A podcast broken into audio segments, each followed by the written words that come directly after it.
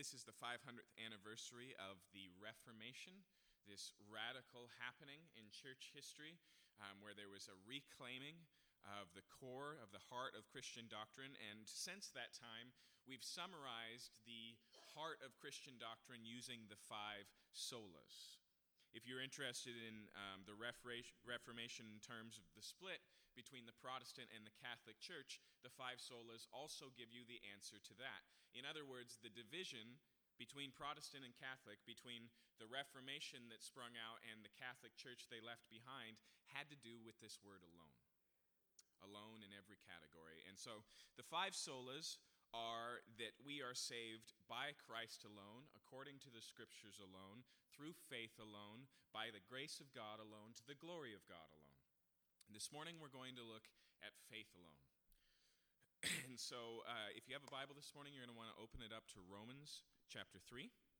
If you didn't bring a Bible with you, you'll find one nearby you, stuck in the back of a pew that you're welcome to use. The index right at the beginning will get you to the New Testament letter. Um, to the church in Rome known as the Book of Romans.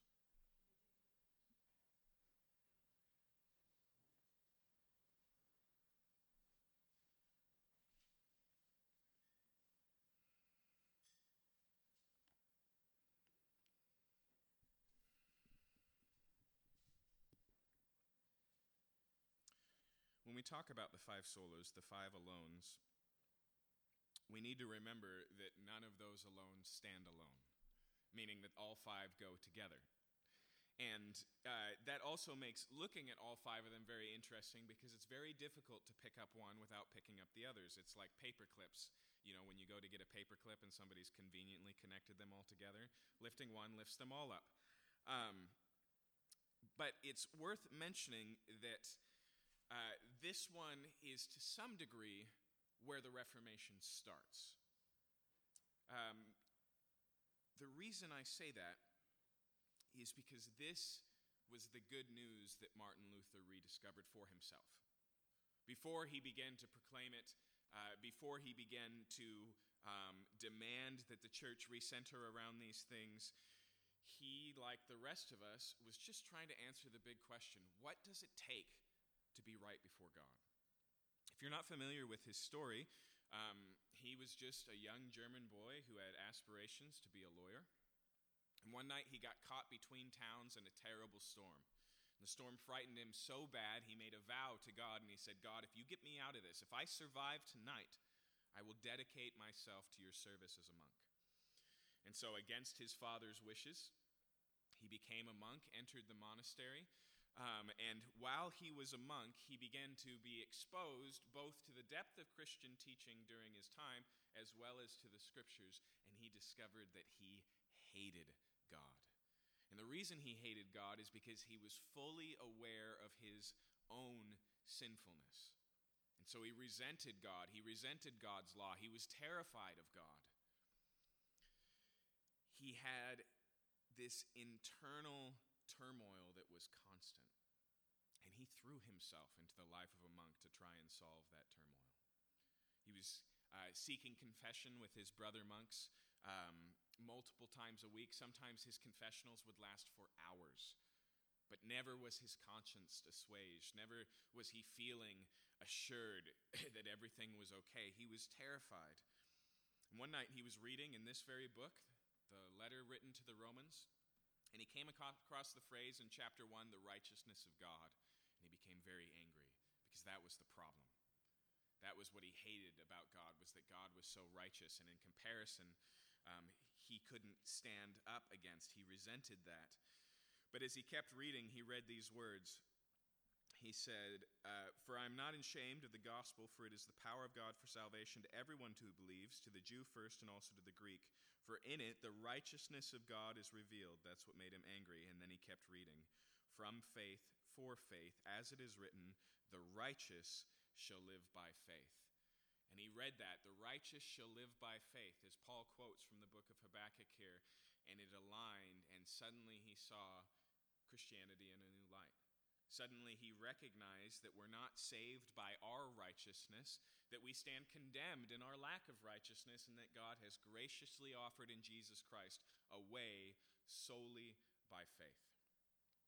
One of the primary texts for Luther in his proclamation, in his debates, in his understanding, is the passage we're going to look at at the end of chapter 3 of the book of Romans this morning. So let's read it together and then we'll pray. We're going to pick up in verse 21. But now, the righteousness of God has been manifested apart from the law, although the law and the prophets bear witness to it. The righteousness of God through faith in Jesus Christ for all who believe, for there is no distinction. For all have sinned and fallen short of the glory of God and are justified by his grace as a gift through the redemption that is in Christ Jesus, whom God put forward as a propitiation by his blood to be received by faith. This was to show God's righteousness because in his divine forbearance he had passed over former sins it was to show his righteousness at the present time, so that he might be just and the justifier of the one who has faith in Jesus. Then what becomes of our boasting? It is excluded. By what kind of law? By a law of works? No, but by a law of faith. For we hold that one is justified by faith apart from works of the law. Or is God the God of the Jews only? Is he not the God of the Gentiles also?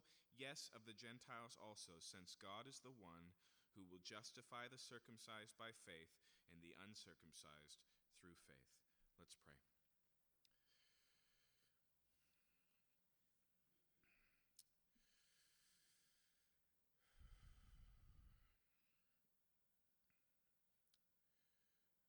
Father, faith is one of those words that's been held up to the light so long that it, for, for much in our culture it's left, it's lost its meaning. It's been reduced down to um, positive sentiments and fuzzy feelings or, or just something in and of itself. And so I pray that we would recapture um, the meaning of faith this morning, that we would understand its centrality to what you've done in Jesus Christ, um, and that we would proclaim with the reformers, with the early church, with Paul here in the New Testament, that we are saved by faith alone. We ask this in your name. Amen. One of the things Martin Luther did over the course of his life was translate the Bible into his mother tongue of German. Up to that point, the Bible was only available, um, for the most part, in Latin, and Latin was just a language that the scholars uh, and the monks and the priests were familiar with. And so the church of Luther's day didn't actually read the scriptures, and when they sat in a church service, when they went to Mass, they heard the words proclaimed in Latin but didn't understand them. In fact, I've never been able to, uh, to track this down, but I read once that when Luther began to preach in German to his church and began to do sermons like we do today, just walking through the scriptures, that the audience would generally talk over the top of him because they weren't used to having to pay attention. That wasn't a part of church as they knew it. They had to learn this aspect. But as he translated um, the Bible, as you can imagine, that was relatively controversial. As we saw weeks ago, one of the alones, one of the sola, is Scripture alone. And so Luther wanted to be disproven on the grounds of this book right here. While he was translating this chapter, when he got to verse 28, he, uh, he wrote this. I'm paraphrasing from the German, but you'll notice what I'm getting at here in verse 28. For we hold that no one is justified by faith. Uh, sorry, let me read that again. For we hold that one is justified by faith alone apart from works of the law. And the Catholic Church went crazy. They called Luther out and said, Foul! You say that you're trying to be honest and true to Scripture, but you've added a word in your translation. Early in his career, he explained one, that that was the best understanding of what Paul was saying here, and two, that the way that German is spoken requires the word alone there to convey its meaning. Now, I'm not a very um, uh, learned German speaker, so I can't address the reality of that, but Luther was, and so was his context. He got so tired of having this battle that that later on he told his friends, you know what, if they ask where the alone came from, you just tell them that Luther said so. But obviously, this is, this is the context. This is the, the battleground. This is the question we have to ask this morning. But I want you to recognize the question here is not, are we saved by faith, but are we saved by faith alone? Is there another thing on the table? Is there another aspect or part to our salvation? How does one stand as righteous before God? Is it by faith alone, or is it by faith and works? Is it by faith and something we bring to the table? So let's look at Paul's words here in verse 21. He says here, But now the righteousness of God has been made manifested apart from the law, although the law and the prophets bear witness to it. For context, notice that we begin here with the contrastive conjunctive but. That's not really a good place to begin anything, right? We're mid argument here. So let me summarize what Paul has just done. He's explained, yes, the law demonstrates the character of God, the law given to Moses, the one recorded in the Old Testament, the one imparted to the Jews. It shows who God's is, or uh, who God is, but he also shows that it's not been given as a means of salvation. That the Jews themselves couldn't come before God on the basis of the law and say, Now you must accept me because I've done what you've asked. In fact, he shows in the verses beforehand that although the law does tell us what a righteous life looks like, it also shows us all to be condemned because we don't keep it. So notice what he says just a few verses before. In fact, just look at verse 20. For by the works of the law, no human being will be justified in his sight, since through the law comes the knowledge of sin. And so, what he said here is the law does serve a purpose. It shows our need for a Savior. It shows the distance between God and ourselves. And to be clear here, this is not just something for the Jews. If you go back and read the first few chapters of Romans, he'll point out the fact that there is an internal law that we all have as human beings. And the truth is, it may be easy for you to say, yeah, but how do you know my internal law is like your internal law? Maybe this is totally subjective. Fine. We can have that argument another day. But let's just start here. Do you keep your own law? The standard that you hold other people to? Do you hold yourself to it? Or do you find excuses?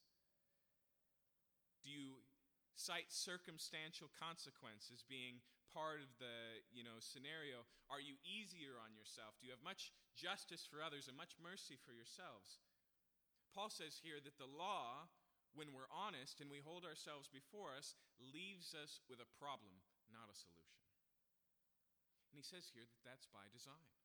That God has given us such a thing as a conscience and such a thing as his revealed law, the Ten Commandments, so that we can be aware of our need. But now, verse 21, he's done something new. Do you hear the word now? That's not just now in the, in the logic of the argument, but now in the coming of Jesus Christ. He says, But now the righteousness of God has been manifested apart from the law, in distinction from the law, away from the law. What does he say? Although the law and the prophets bear witness to it. So, the first clarification we need to make here, because remember, before there was Protestants and Catholics, there was Jews and Gentiles. Right? This is a major issue in the days of the New Testament. And one of the primary issues was if you are going to follow Jesus, do you have to become a Jew first? Must you be circumcised? People followed Paul's ministry all over the world. They came in as he was going out of town, they came in the back door into town and they'd say, Hey, Paul's totally right. Jesus died for you. You can be saved through him, but you also must be circumcised and keep the law of Moses. So, this is not just a historical issue for the Apostle Paul. This is something that people are asking what must I do to be saved? What is the relationship between um, salvation and faith? And so when he says here that God has done something new, it's important we understand it's new in its happening and not new in its plan. Right? It's not that God gave the law and went, oh, that didn't go well. Let's go for plan B. No, the plan was always to give the law, to reveal sin, to restrain sin, to demonstrate God's character, and to point forward to a Messiah. Now, actually, if you read the Old Testament books of Exodus, Leviticus, Numbers, Deuteronomy, where we find the Old Testament law, it really does point to this reality. Because not only do we find laws that are moral, but we find the ceremonial law, right? We find laws about who's clean and unclean, how you know if you're holy or not holy. We find all of these things that present the difficulty of sinful people dwelling with a holy God. And I know that's a lot to walk through, so let me just look at the sacrifices. Right? Built into the Old Testament law was the need for all Jews to bring sacrifices. And if you're not familiar what that would look like, let's just take the sin offering as an example. The sin offering was required for all Jews to bring, and they would take um, a, a lamb of age. They would bring it to the altar before the priest. And unlike many of the offerings where the priest did the dirty work, this one, the person bringing the offering would. They would lay their hand on the animal, they would confess their sins, and they would slit its throat. And then as it bled out, it would be offered in total on the altar. Okay. What do you learn going through those motions over and over again, year by year by year? You learn a relationship between sin and death. Do you not? Right? Because I have sinned, as you confess your sins, the animal dies. Because I sin, there is death. For the wages, Paul says in this chapter, of sin is death. That's the consequence of sin. And so it faces that reality head on. And when you lay your hand on the animal you kill, you identify with it. Connect yourself with this animal. And so not only is the consequence death, but here an innocent animal is dying on your behalf. And because of that, you live. Okay, now we're going to come back to that idea, but what I want you to notice is that built into the law is a self understanding that we are in need of a Savior. That we are sinners, that we can't keep the law, and so there is such a thing as a sin offering. Now, that's not just unique to the Jews. Even for the irreligious, we spend our lives trying to justify that we are in the right, finding some way to validate our existence, to demonstrate to ourselves, to others, and if there is a God, to God, that everything's okay. And so we may, we may do it, uh, you know, by the good acts of our choosing. We may do it by just measuring other people and making sure we're far enough up the line to get on the ride, right? Well, at least I'm not as bad as all those people.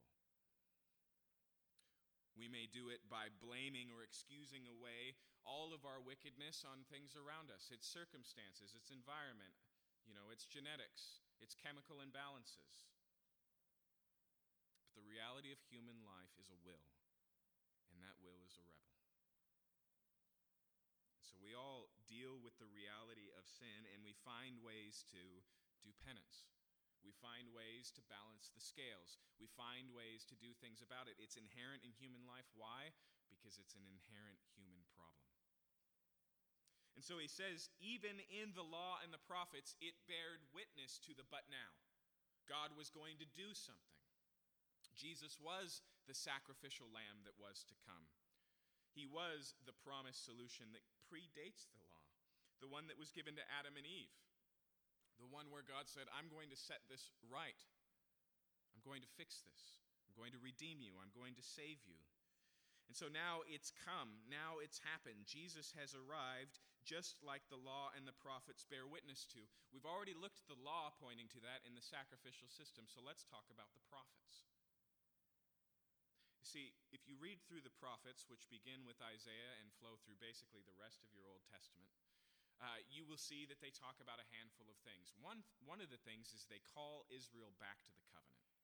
They remind Israel of the agreement that they've made with God, the relationship that they have with Him, and they basically say, You've been unfaithful. See, the prophets also remind Israel that they've fallen short. And they're constantly calling them back. They're warning of them of the consequences to come, but that's not the only thing they do. They look beyond the judgment that's coming through the destruction of Jerusalem, through um, you know being carried away by these two foreign powers, Assyria and Babylon, which they rightly predict and comes to pass. They look beyond that to the restoration by grace of Israel, them being restored in the land, and then the coming of the one who was promised. You cannot read the prophets without constantly encountering the idea he's coming. The prophets bear witness to the fact that God was going to do something. And maybe no place do we find that more clearly presented than Isaiah 53. Let me just read you a selection of this. I want you to remember that Isaiah 53 predates the, the life and death of Jesus by hundreds of years. I want you to remember that these words are so profoundly similar to what we read in the Gospels and what we find in the historical records about who Jesus was that the Jews denied that it was a part of Isaiah for hundreds of years until we found the Dead Sea Scrolls. And then we found a scroll that was almost complete of the entire book of Isaiah that predates the life of Jesus Christ. And it includes a word for word, exactly as we know it today, copy of Isaiah 53. And so keep that in mind and then listen to these words here. Verse 4 of 53 says this Surely he has borne our griefs and carried our sorrows, yet we esteemed him stricken, smitten by God and afflicted. But he was wounded for our transgressions, he was crushed for our iniquities. Upon him was the chastisement that brought us peace, and with his stripes we are healed. All we like sheep have gone astray. We have turned every one to his own way, and the Lord has laid on him the iniquity of us all. He was oppressed and he was afflicted, yet he opened not his mouth. Like a lamb is led to the slaughter, and a sheep before his shearers is silent, so he opened not his mouth. By oppression and judgment he was taken away. And as for his generation, who considered that he was cut off out of the land of the living, living, stricken for the transgression of my people, and they made his grave with the wicked, and with a rich man in his death, although he had done no violence, and there was no deceit in his mouth. Yet it was the will of the Lord to crush him. He has put him to grief. When his soul makes an offering for guilt, he shall see his offspring, he shall prolong his days. Now, this is not a sermon on Isaiah 53, but what I want to draw your attention to is the fact that Isaiah says, One is coming who's going to bear our guilt. One is coming and he is going to be crushed by God, according to the will of God on our behalf. In fact, let me read just one last phrase here because it's especially important for what we're looking at this morning. It says that he's going to offer himself as an offering for sin, and then he will see his offspring right? Do you, do you hear the paradox in that? Is he dead or alive? Yes, Isaiah says. But listen to these last words here.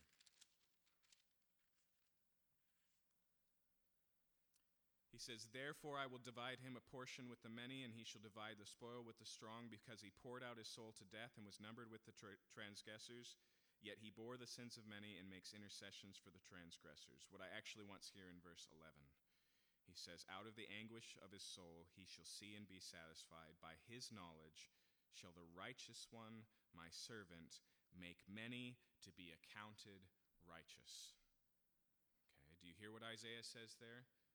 By knowing this one, many will be made righteous. And it uses the word accounted righteous. That's one of the terms that Paul likes to use too. It means to do your sums, it means to do math. Okay? And so the prophets and the law point forward to the need and the promise of a Savior, and Paul says, But now he has come. He continues here back in the book of Romans, uh, verse 22. He says, The righteousness of God through faith in Jesus Christ for all who believe. Okay? What is this new manifested righteousness of God?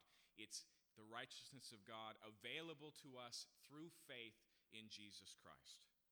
Now, I don't know if you're up to date on the modern debates about this phrase, the righteousness of God, and this phrase, the faith of, or faith in Christ, or faithfulness of Christ, depending on your translation.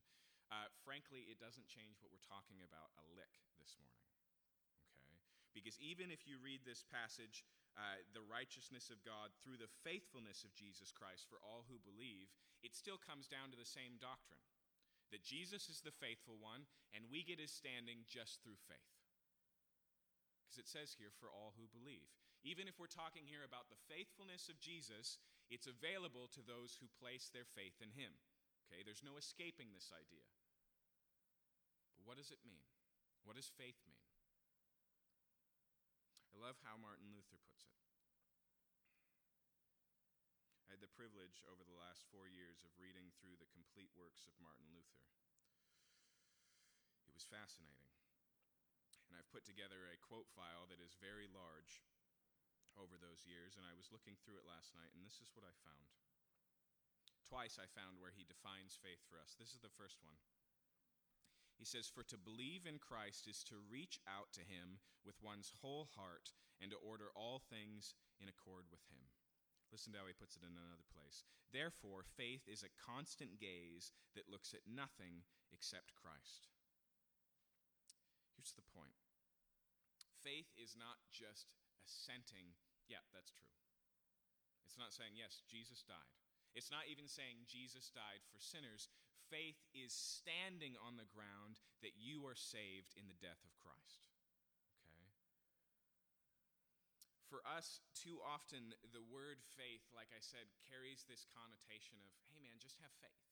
Right? It's just, it's just this naked idea of positive thinking that all will turn out right in the end. No, faith, for it to be faith, must have an object, number one. And the object here is Christ.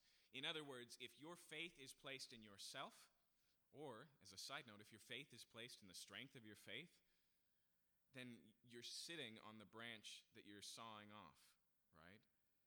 You're just resting on nothing. Faith must have an object. Second, it is the object of faith that makes the faith right or wrong.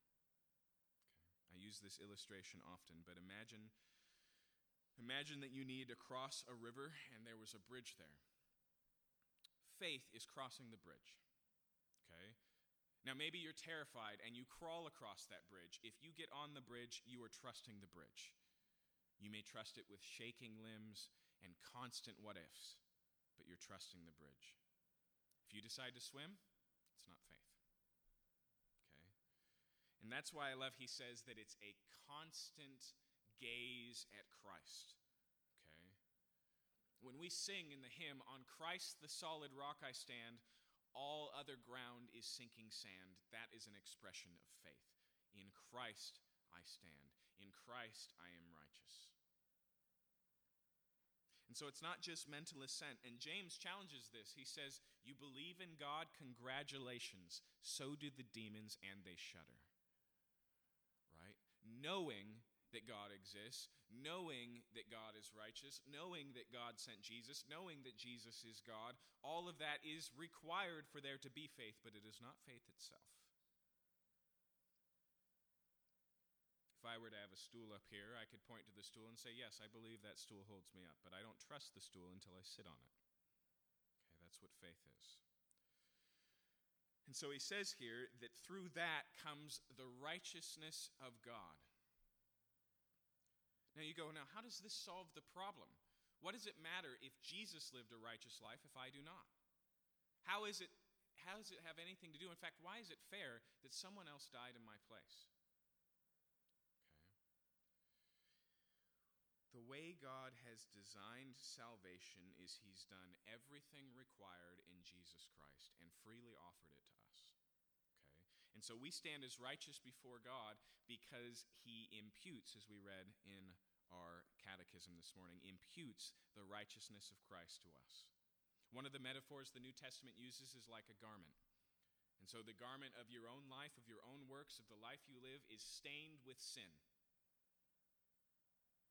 But in Christ, we're given new clothing. It's not us, it's not ours, it's what Luther called alien righteousness. It's foreign to us and it's placed upon our shoulders, and because of it, we are righteous. Now he says at the end of verse 22 For there is no distinction, for all have sinned and fallen short of the glory of God. Do you hear what it says there? It says that this problem is universal, that the need is universal. All have sinned and fallen short of the glory of God. Now, when we look at the glory of God here, the idea here is not that we're not divine not that we've fallen short of his glory in that way.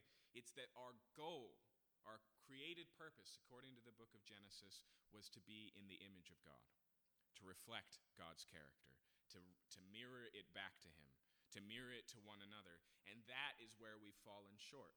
Okay, we're talking about purpose here, and our purpose is to glorify God, but because of our sin, we have not done so. And Paul starts once again with this. He says, There's no distinction. If you sit in this room, if you live and breathe, if you identify yourself as part of the human race, yeah, sorry, the human race, you have all sinned and fallen short. And that's bad news. It is. Because it's tremendously serious.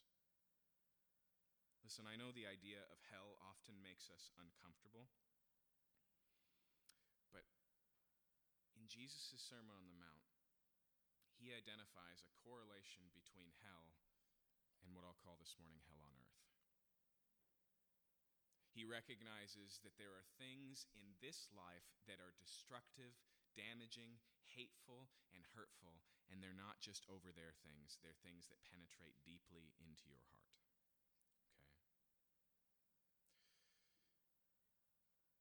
And so these are this is a tremendously serious reality, but it's also good news, okay?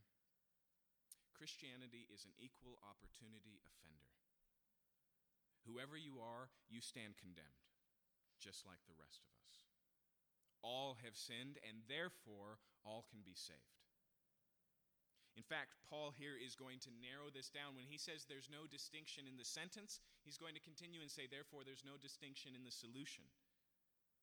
If you stand here this morning, you stand and Jesus is ready and available to save you. No pre existing conditions, no having to qualify in advance, no placement test. Notice what he says here. He says, verse 23 Yes, for all have sinned and fallen short of the glory of God and are justified by his grace as a gift through the redemption that is in Christ Jesus. And so it says here that, that all have sinned, and anyone who is justified is justified how? By his grace as a gift, first and foremost. If this righteousness is alien, if this righteousness is received only by trusting, if this is all about what Jesus did on your behalf, then the only way to understand it is as a gift.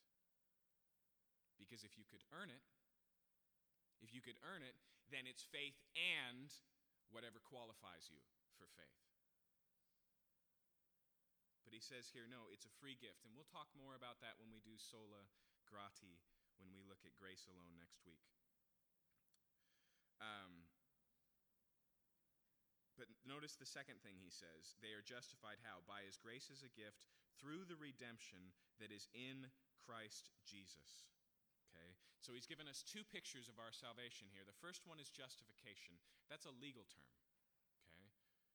When a judge bangs the gavel and says not guilty, that's justification. Okay? And what it says here is that we are declared righteous, justified, gavel banged, court session over in Jesus.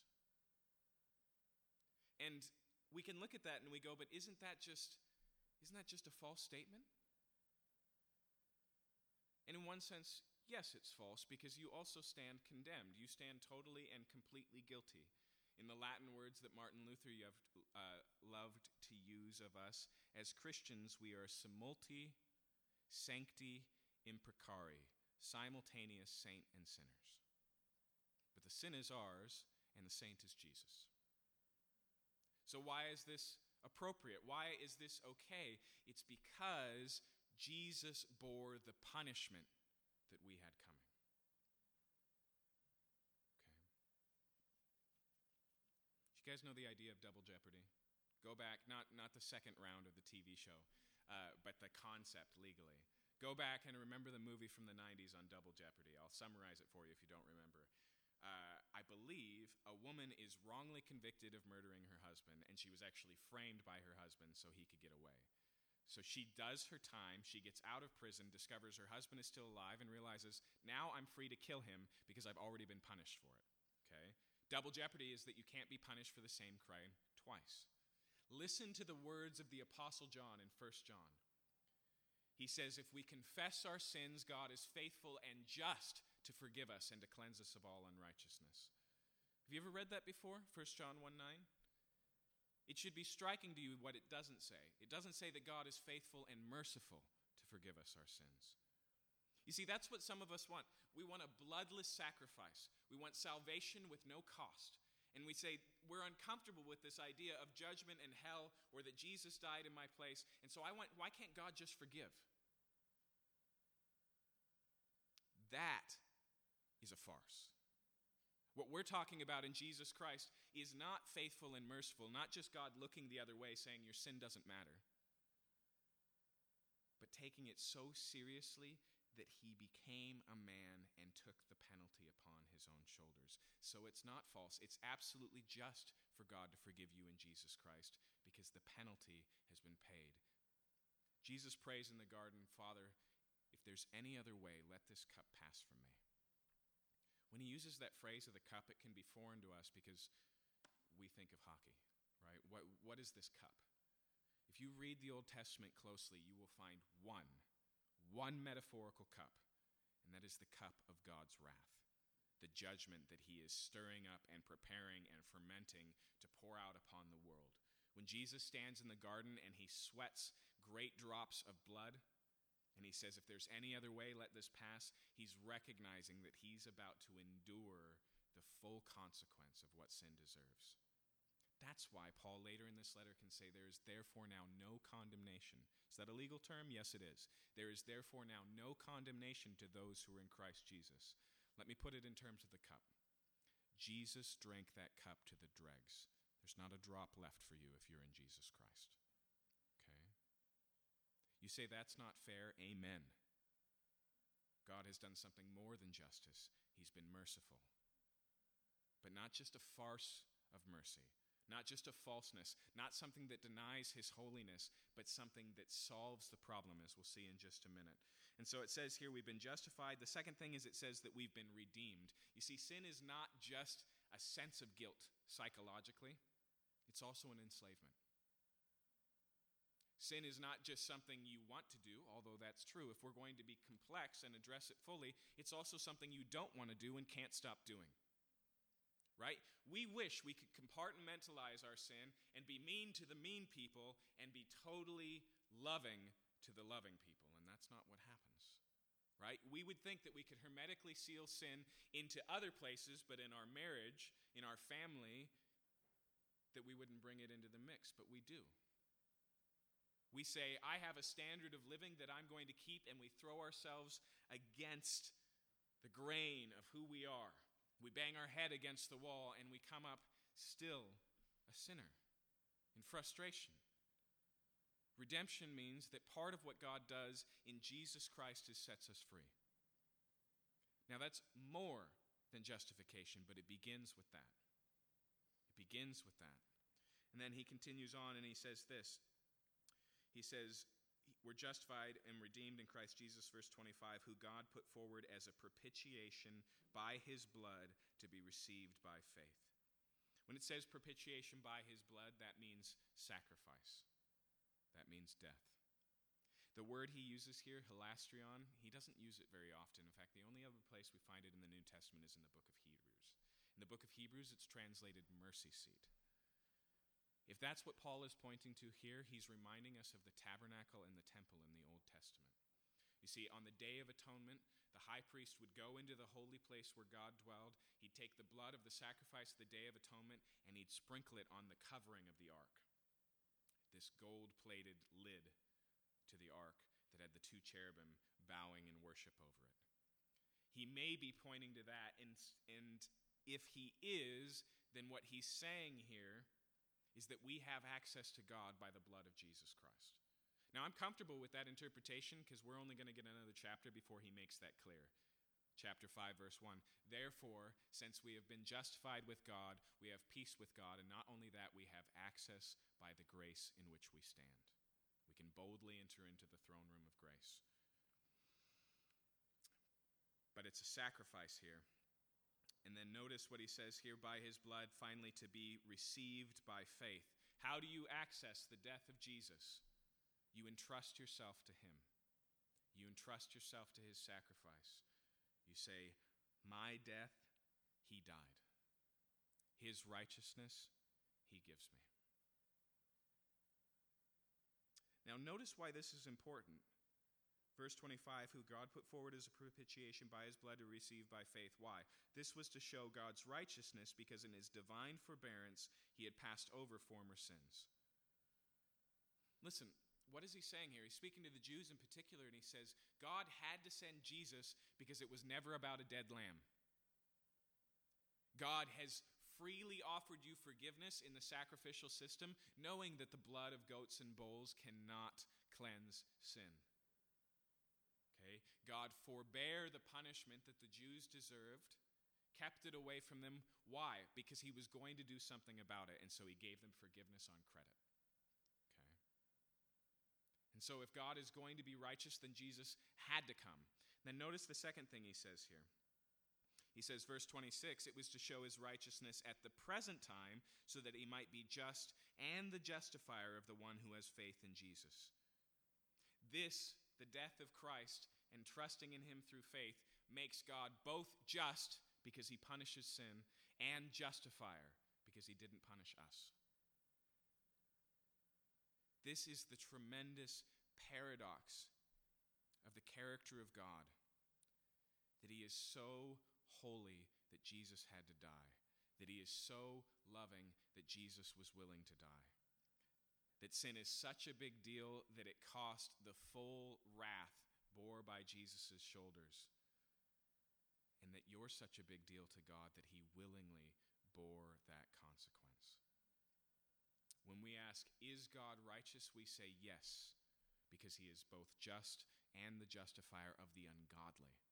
God justifies the ungodly. Sometime, when you retire, just read the entire Old Testament and flag every place where God says that He is not going to let the guilty get, go free where he will not acquit the guilty, where he challenges those in Israel to be just and to follow the law and make sure there's consequence. This is a serious issue to God because we're not talking about relative goodness, relative righteousness, relative justice. We're talking about divine goodness, righteous, and justice. We're talking about perfection. And so, the glory of what God has done in Jesus Christ is that He solved that issue. How can God get rid of evil and not get rid of us?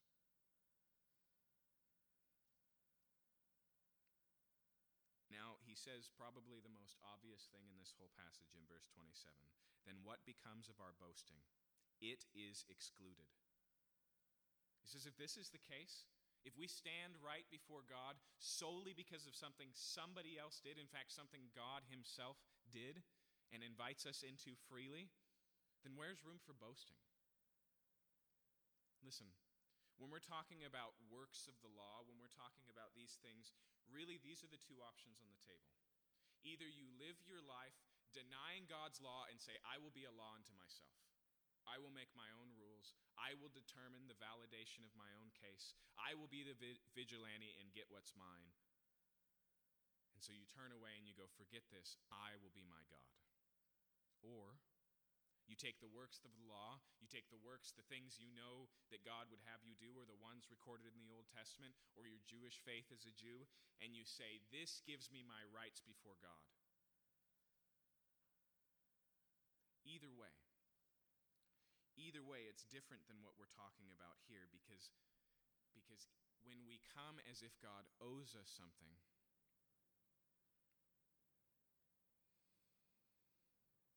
only is it short sighted, but it's also inherently tainted. Because we go, I am the giver and you receive. I initiate and you respond. I am God.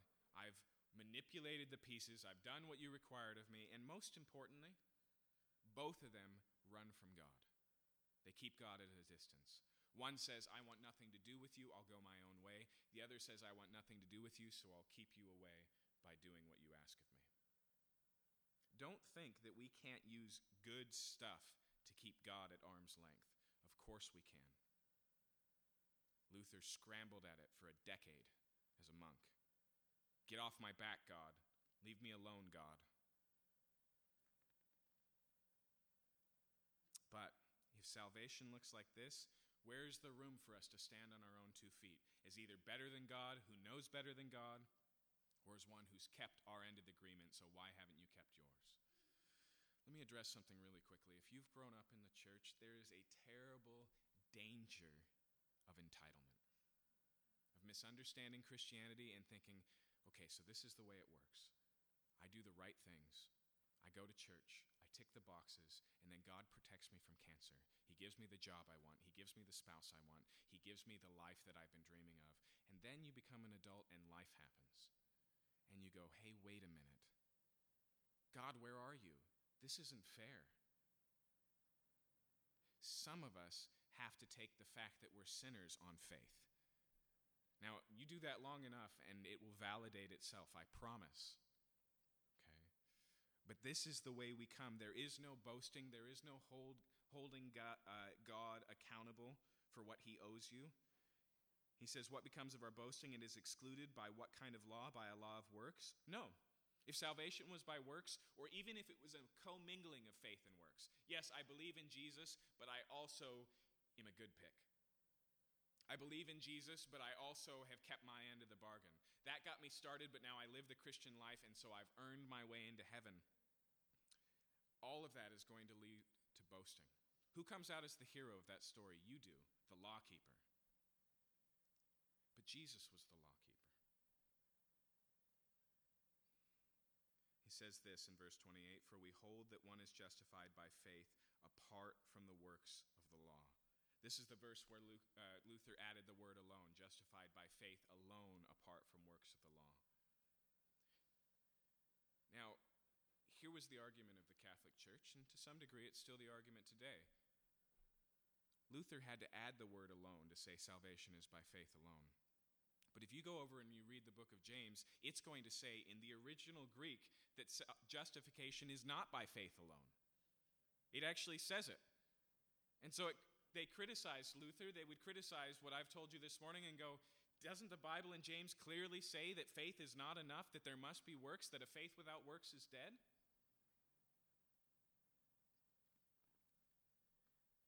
Hear it again. For we hold that one is justified by faith apart from the works of the law. What does apart from the works of the law mean? It means without them. Okay. So, what do we do with the James passage? Paul in chapter 4 is going to say, let's look at Abraham. Abraham believed God and it was accounted for him for righteousness. Genesis 15. James says, fine, let's look at Abraham. Abraham sacrificed Isaac, and in that he was justified. Which is it? Was he justified by faith or by works? And I would argue in both cases, he's justified by faith. James's argument is not that we need faith and works, it's that faith without works isn't faith at all. Okay? It, James's communication is about what real faith is, not if we need more than faith. And so he says, not faith without, uh, he says, faith without works is dead. It's a dead faith, it's inactive. Here's the thing faith leads to salvation, faith leads to righteousness, it also leads to obedience. And this is how um, the reformers put it. In fact, once again, in the words of Martin Luther. The true gospel, however, is this works or love are not the ornament or perfection of faith. That's how the Catholic Church explained it. That it begins in faith, but it's perfected in love, perfected in works. Right? So you start with belief, but you do the second half. God begins your journey by grace and grace alone, but then by your own work, you finish the journey. Okay?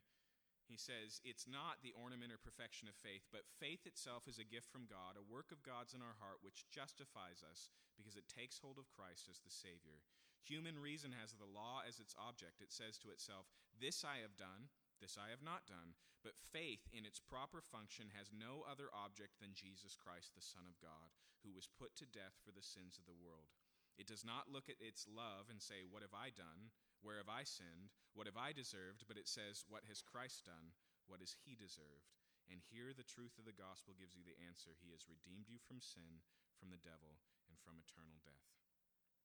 And so he, he maintains here no, we're saved by faith alone. And even when we as Christians do the right things, we don't look at those right things as a validation or of our salvation. We actually look at it as an evidence of our salvation. Right? Because where there was only death, there is now life. Paul, uh, Luther and Calvin both like to use the word fruit. That the fruit of faith is obedience. But I want you to recognize that although both of them have faith and obedience, there's one major difference, and that's motive. We obey not to receive salvation, but because we are saved. We obey not because we're good enough to keep God's, but because God's been so tremendously, tremendously good to us. Okay, when you hold Jesus as an object of faith, when you gaze at him entirely, it changes you. Because you realize that God's goodness is actually good. That his rules are the rules of a loving father. That his warnings are not just to harsh your buzz, but actually because they push you towards the flourishing of human life. That God has your best interest in mind. That he's a loving father, and like any loving father, you want to be like him. And so we don't work so as to be saved, we work from a place of salvation. We have the rest in advance. Christianity is the only religion that puts the, puts the race after you're saved, not before. It's not if you work hard enough, if you run hard enough, then maybe you'll cross the finish line. No, it's now that you've been saved, run the race. And I know it's easy to get those things messed up. Here's a good litmus test How are you doing with boasting?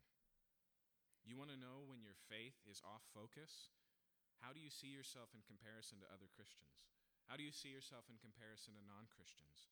When you enter into the throne room of grace, in other words, when you pray and you have needs, do you go based on the validations of your own life that says, look, I've done what I'm supposed to do? Or do you come for mercy? Do you come on the grace and the action of another? Do you come and say, Jesus has given me access here. You have made me your child.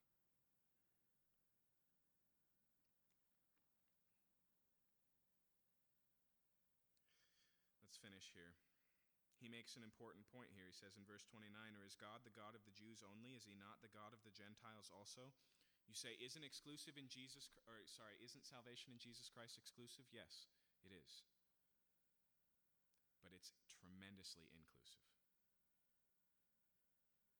He challenges the Jews who have the law and boast in the law and say, We keep this. This proves that we're God's people. This is what saves us. And he goes, Wait, Abraham wasn't Jewish. Hold on. Adam wasn't Jewish. The promises that God makes in the first few chapters of Genesis are a whole lot bigger than Israel. Is God only the God of the Jews? No, God is the God of everyone. And so he says this in verse 30 Since God is one, who will justify the circumcised by faith and the uncircumcised through faith? One God, one way of salvation, with or without circumcision, Jewish or Gentile, or any other ethnicity or religion.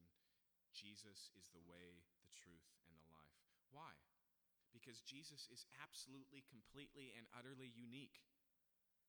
Not just another teacher, not just a good example, but God in the flesh who paid the penalty that we could not to freely offer us the life we didn't deserve. Okay? And the problem is assurance. How can we know? Faith isn't something tangible. And at least if we had a list, we could tick the boxes and go, okay, I'm doing all right. We struggle with this. Faith is not a constant in our life where it's always feeling the same way. It goes up and it goes down. Sometimes we feel near, sometimes we feel far. Sometimes we're desperate for Jesus, sometimes we feel like we're doing okay.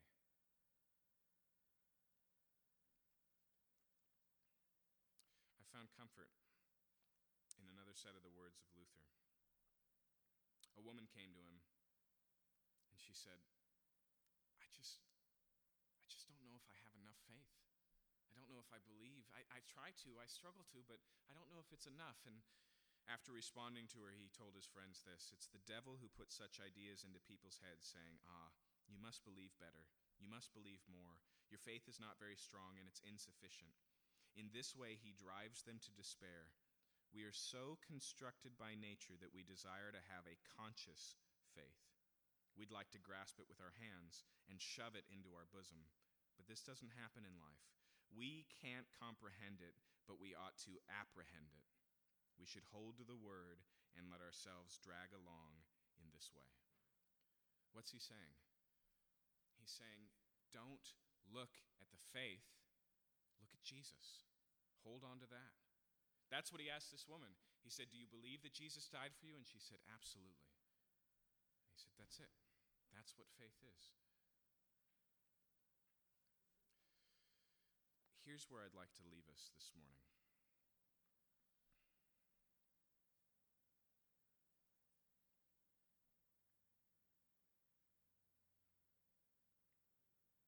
Faith alone basically means in Christ alone. Just the way that we take hold of Christ alone. What it looks like to stand on Christ alone is accessed through faith. Now, why is that faith valuable? Because faith comes by hearing, and hearing by the Word of God. We can have faith because God is faithful. Right? We take His Word and we believe it. That's faith. But if there was no Word of God, then there's nothing to stand on. And so, what it looks like, like the psalmist we read this morning in Psalm 42, is not a sense or a feeling or a consciousness of faith where we can grab it and shove it into our bosom, like Luther says. It's like the psalmist hope in God, for I will yet praise him on the earth. It's trust. It says, God has promised. There's an old Dave Bazan song based on the Psalms. And he just says, If I look up and the sky's not there, is that any reason that I should be scared? Because a promise is a promise, I know. Now, Dave isn't always the best place to look for faith. But that's a pretty good articulation of what faith is. It's just apprehending, it's just taking hold of, it's standing on this. And you may be barely hanging on. But it's not your faith that saves you, it's what you've put your faith in. You may crawl across the bridge. You may be laying on the bridge, can't go another step forward. The bridge will hold you up. Let's pray.